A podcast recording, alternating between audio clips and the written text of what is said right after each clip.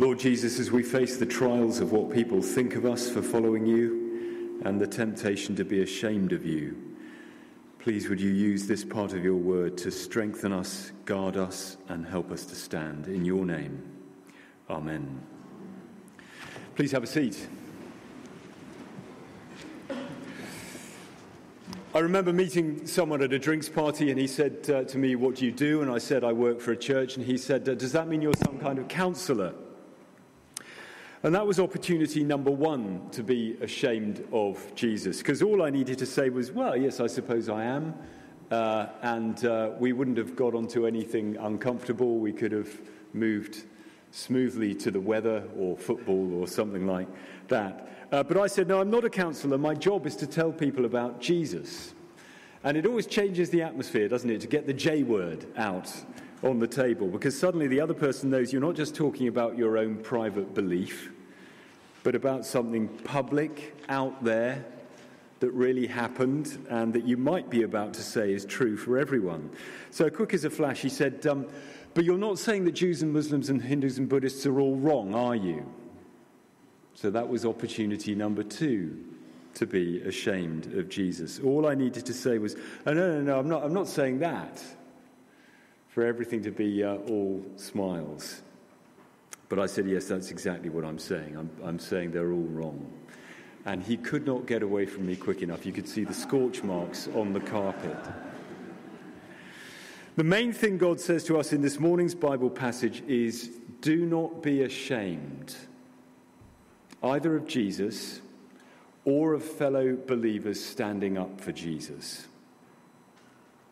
And if you're already a Christian, it won't be difficult to think back uh, with me to the last time that you were ashamed or that you were tempted to be. And this Bible passage is here to help us with that temptation. And if you're here just still thinking through what you believe, what being a Christian would involve, this will help you be very realistic about what it could cost.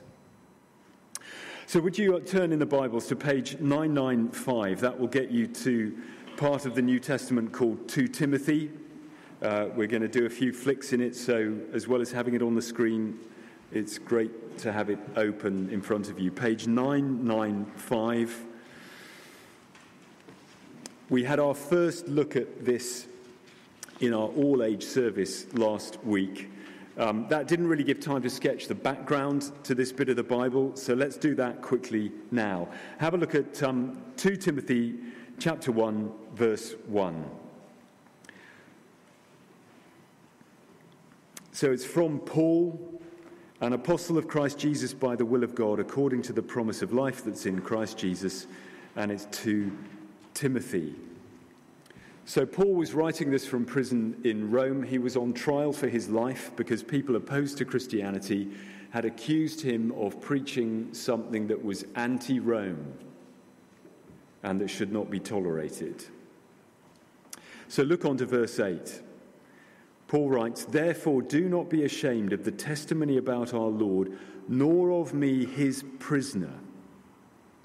And one reason why Paul wrote this was to ask Timothy, who was his closest ministry colleague, to visit him one last time before his increasingly likely execution.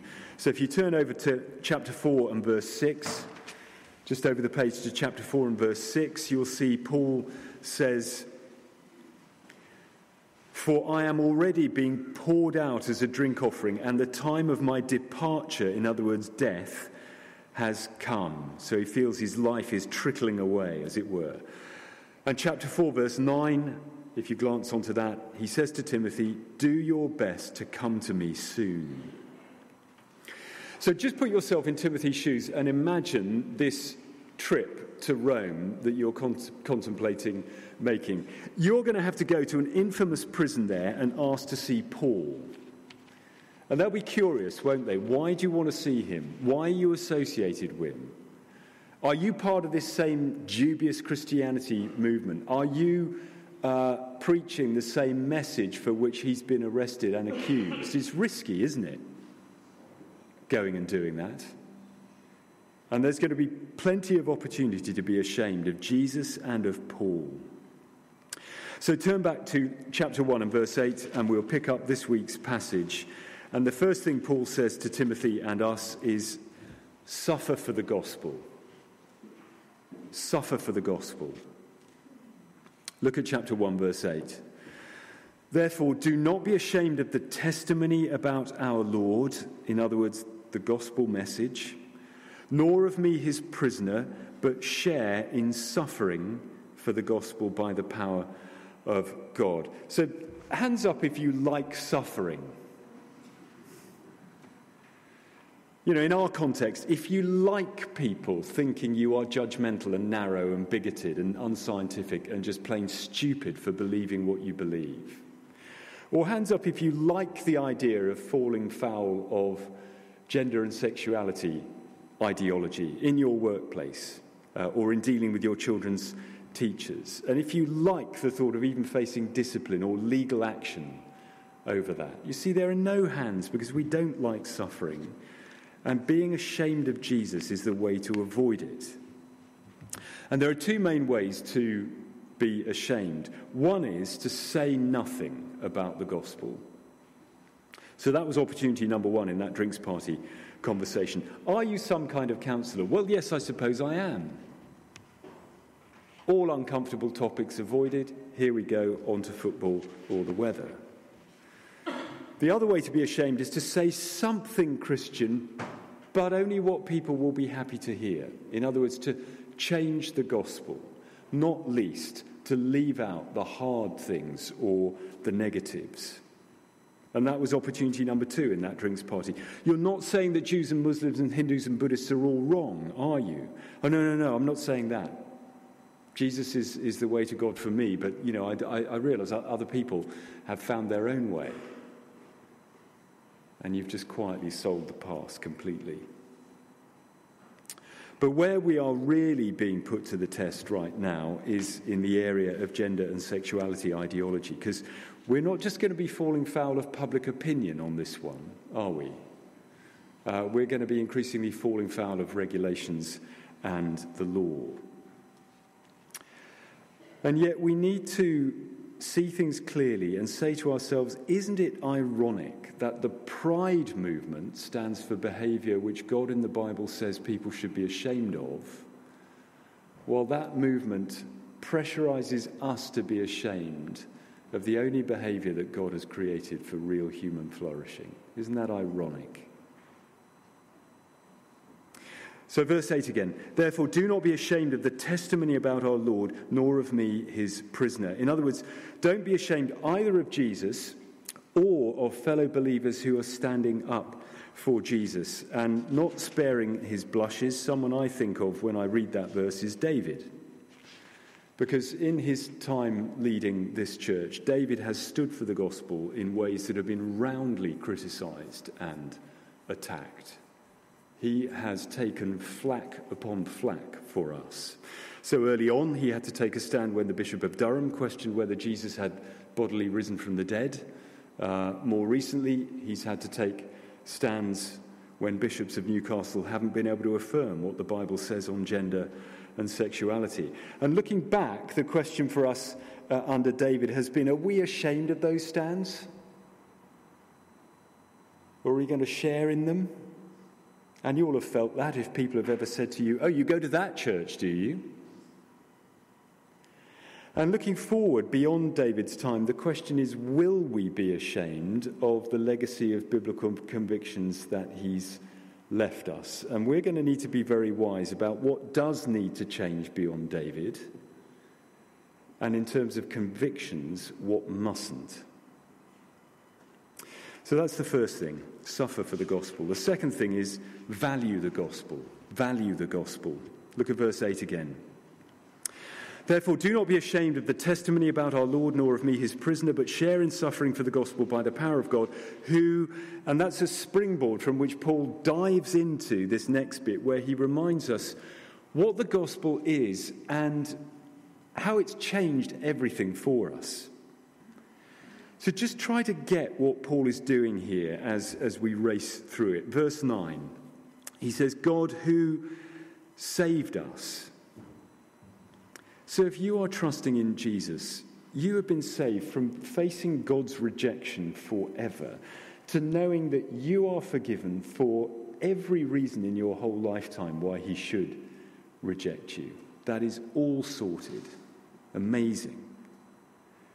Read on. And he called us to a holy calling. So if you're trusting in Jesus, you've been called from making up your own purpose and identity and trial and erroring your own ideas of right and wrong to your harm and to others' harm, to knowing why you're really here, that, that you are made by God and for God. You're home and dry on what life's all about. Amazing. Read on. And not because of our works, but because of his own purpose and grace, which he gave us in Christ Jesus before the ages began. In other words, if you're accepted by Jesus today, it is not because you're good enough, as if you ever could be, but because he's gracious. And it says, because he decided to love you before you were even around to do anything that might earn or, or merit his love. It's the only totally unconditional love you'll ever know. Verse 10 And that love has now been manifested through the appearing of our Saviour Jesus Christ. In other words, it's been shown by Jesus coming into the world and dying on the cross for us.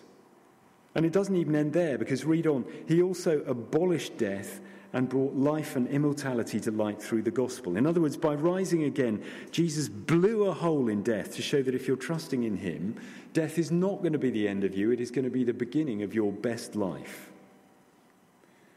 C.S. Lewis puts it like this at the end of the Narnia stories, where he's describing their entry into life beyond death. The things that began to happen after that were so great and beautiful that I cannot write them. And for us, this is the end of all the stories, but for them, it was only the beginning of the real story. All their life in this world and all their adventures in Narnia had only been the cover and the title page. Now, at last, they were beginning chapter one of the great story, which no one on earth has read, which goes on forever, and in, in which each chapter is better than the last one. Do you get what Paul is doing there? He's reminding us how amazing the gospel is and how amazingly it has changed our lives, both before and after death. And he's doing that so that we value it. Because he knows, as well as we do, we are constantly tempted to be ashamed of the gospel as bad news rather than valuing it as good news. So just think again back to that drinks party conversation. You're not saying that Jews and Muslims and Hindus and Buddhists are all wrong, are you? And straight away, he's, he's pushing me on, on the, onto, my, on, you know, onto the back foot, casting the gospel as bad news. The gospel is something that shuts people out, that judges people, that says they're wrong. When the reality is the gospel is unbelievably good news, that, that God, in his grace, sent his son to die so that all those groups of people Jews, Muslims, Buddhists, Hindus, and more, atheists, agnostics, LGBTQ, etc., etc., might not be shut out from God, but called back in. But the world is so brilliant at casting the gospel as bad news, and in the heat of the moment, we very easily believe it is, and then we're ashamed of it. Which is why we need to value the gospel and take it in more and more deeply in our own Bible time on Sundays, in small groups, you name it, so that in the face of people who are always casting it as bad news, we are quietly, inwardly convinced no, this is good news and you need to hear it. And I'm going to keep going. So, suffer for the gospel, value the gospel. Third thing, don't fear for the gospel. There's no doubt that the cultural tide is running against Christianity more than it ever has, certainly in my lifetime. And you will have heard the predictions that if the decline in the UK church continues, then by 20, whatever it is, there isn't going to be a church in the UK. And you may also have wondered whether you are going to be able to stand against the increasing pressures, either from more extreme secularism or under maybe Islamic hegemony, if it comes to that in this country. And it's easy to fear for the gospel, isn't it? And, and fear for ourselves who carry it. But Paul says, don't. Look down to the very end of verse 10, where Paul writes, The gospel, then verse 11, for which I was appointed a preacher and apostle and teacher, which is why I suffer as I do. But I'm not ashamed, for I know whom I have believed, and I'm convinced that he is able to guard until that day, the day Jesus comes again, what has been entrusted to me, by which I think he means the gospel. So in verse 12, he's saying he's convinced that God himself can and will guard the gospel and guard the church that carries the gospel so that it will never die out. Denominations may die out if they're ashamed of the gospel, ours may. But the church, in the sense of real believers worldwide, never will, and the gospel never will. I mean, that's the lesson of China, isn't it? When the People's Republic of China was declared in 1949, all the foreign Christian missionaries were thrown out, and for the Christian nationals, the choice was either declare your loyalty to the Communist Party to be above your loyalty to Christ, or go to prison or labour camp for up to 20 years. And so Christians watching in the West were all fearful that the church would not stand up to that communist clampdown. And you know the rest of the story. Some estimates say that there are 100 million Christians in China today, not in easy circumstances, but as Paul says here, being guarded by God. So, by all means, be realistic about how hard it could be to be a Christian here or anywhere else, but don't fear for the gospel. Suffer for it, value it, don't fear for it. Lastly, guard the gospel. Guard the gospel. Look at verse 13. Paul writes, Follow the pattern of the sound words that you have heard from me in the faith and the love that are in Christ Jesus. By the Holy Spirit who dwells within us, guard the good deposit entrusted to you. So, thinking back just one last time to my drinks party conversation and my two opportunities to be ashamed of Jesus. Number one was to say nothing Christian. Um, yeah, I suppose I am some kind of counselor. Number two was to change the gospel, at least by leaving out the hard things and the negatives. Um, no, no, no, of course, I'm not saying that Jesus is the only way to God. You've misunderstood me.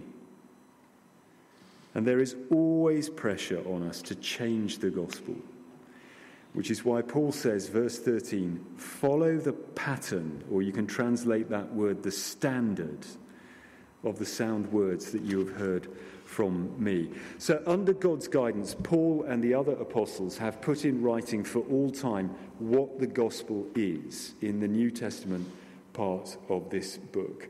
And their words are the pattern to follow or the standard by which all speaking about Jesus needs to be judged. Now, that doesn't mean we should only use their very words and, and tell our colleagues tomorrow morning they need to be washed in the blood of the Lamb or whatever.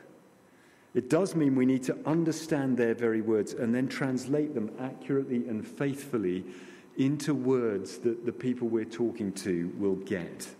So take the word sin, for example. You can't explain the gospel without explaining sin, because sin is the Bible word for the wrong attitude to God that is the root of all our problems.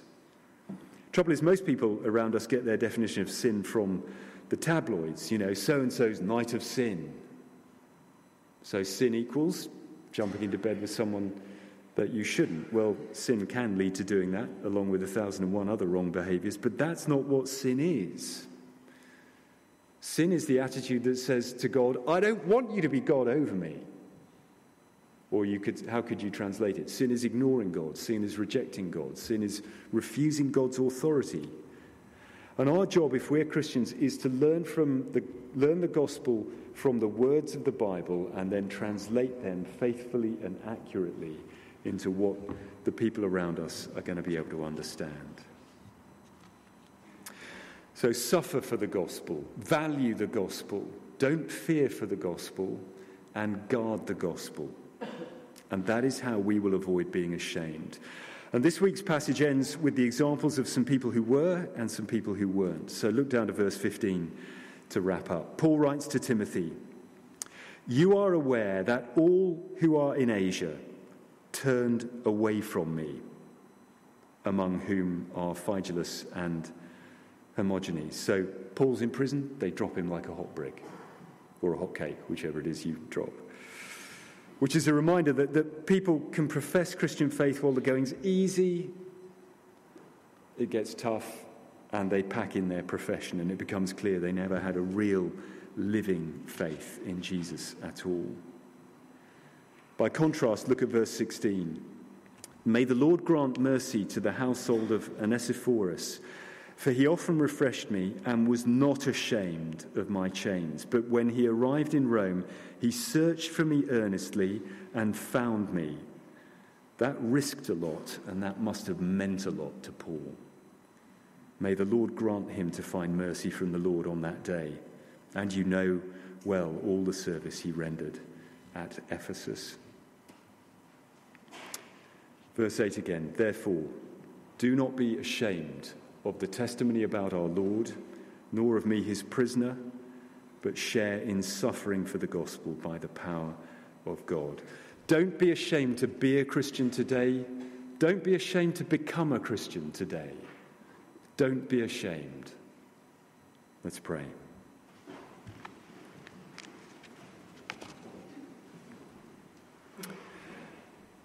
Father, we confess that we have been ashamed of the gospel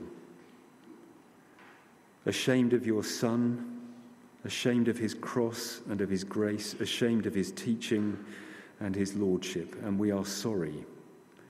And we ask your forgiveness for the times when what people think has mattered far more to us than what you do. We pray that you would strengthen our conviction that the gospel is true and good and needed by everyone around us. And we pray that when opportunity comes, your Spirit would give us the power of will and the love for people to overcome our fears and to speak openly for Jesus. In his name we pray. Amen.